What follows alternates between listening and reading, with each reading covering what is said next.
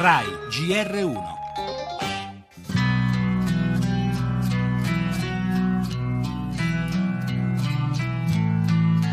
È una famiglia con sei bambine. Una delle sei bambine era una bambina diabetica. Quando sono saliti sulla barca il papà ha detto che nella borsa c'era l'insulina per la bambina e i trafficanti l'hanno buttata in mare. La bambina che doveva fare 11 anni è morta tra le braccia della mamma.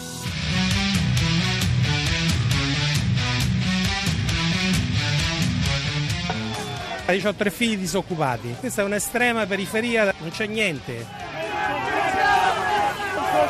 Non possiamo mettere 160 persone clandestine in un residence dove abitiamo con le famiglie.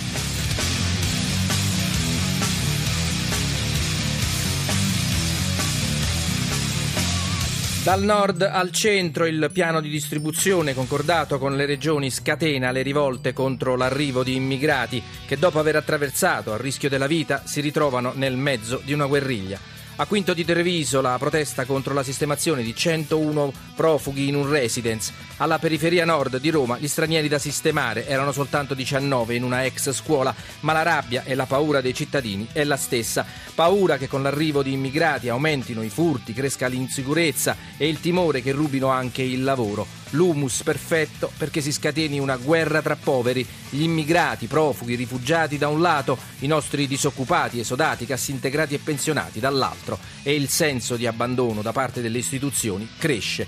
Una guerra subito strumentalizzata politicamente. A Roma a protestare c'era Casa Pound e così da un lato assistiamo al riesplodere della questione sociale e dall'altro impotenti a un'ecatombe, quella di migliaia di disperati che muoiono nel Mediterraneo, come la bimba siriana che avrebbe compiuto 11 anni e a cui gli scafisti hanno negato il futuro. Nel nostro giornale anche le ultime notizie dalla Grecia. Ieri l'impasto di governo. Tsipras ha cacciato i ministri dissidenti sostituiti con i suoi fedelissimi. Intanto il paese affronta un'altra emergenza, quella degli incendi.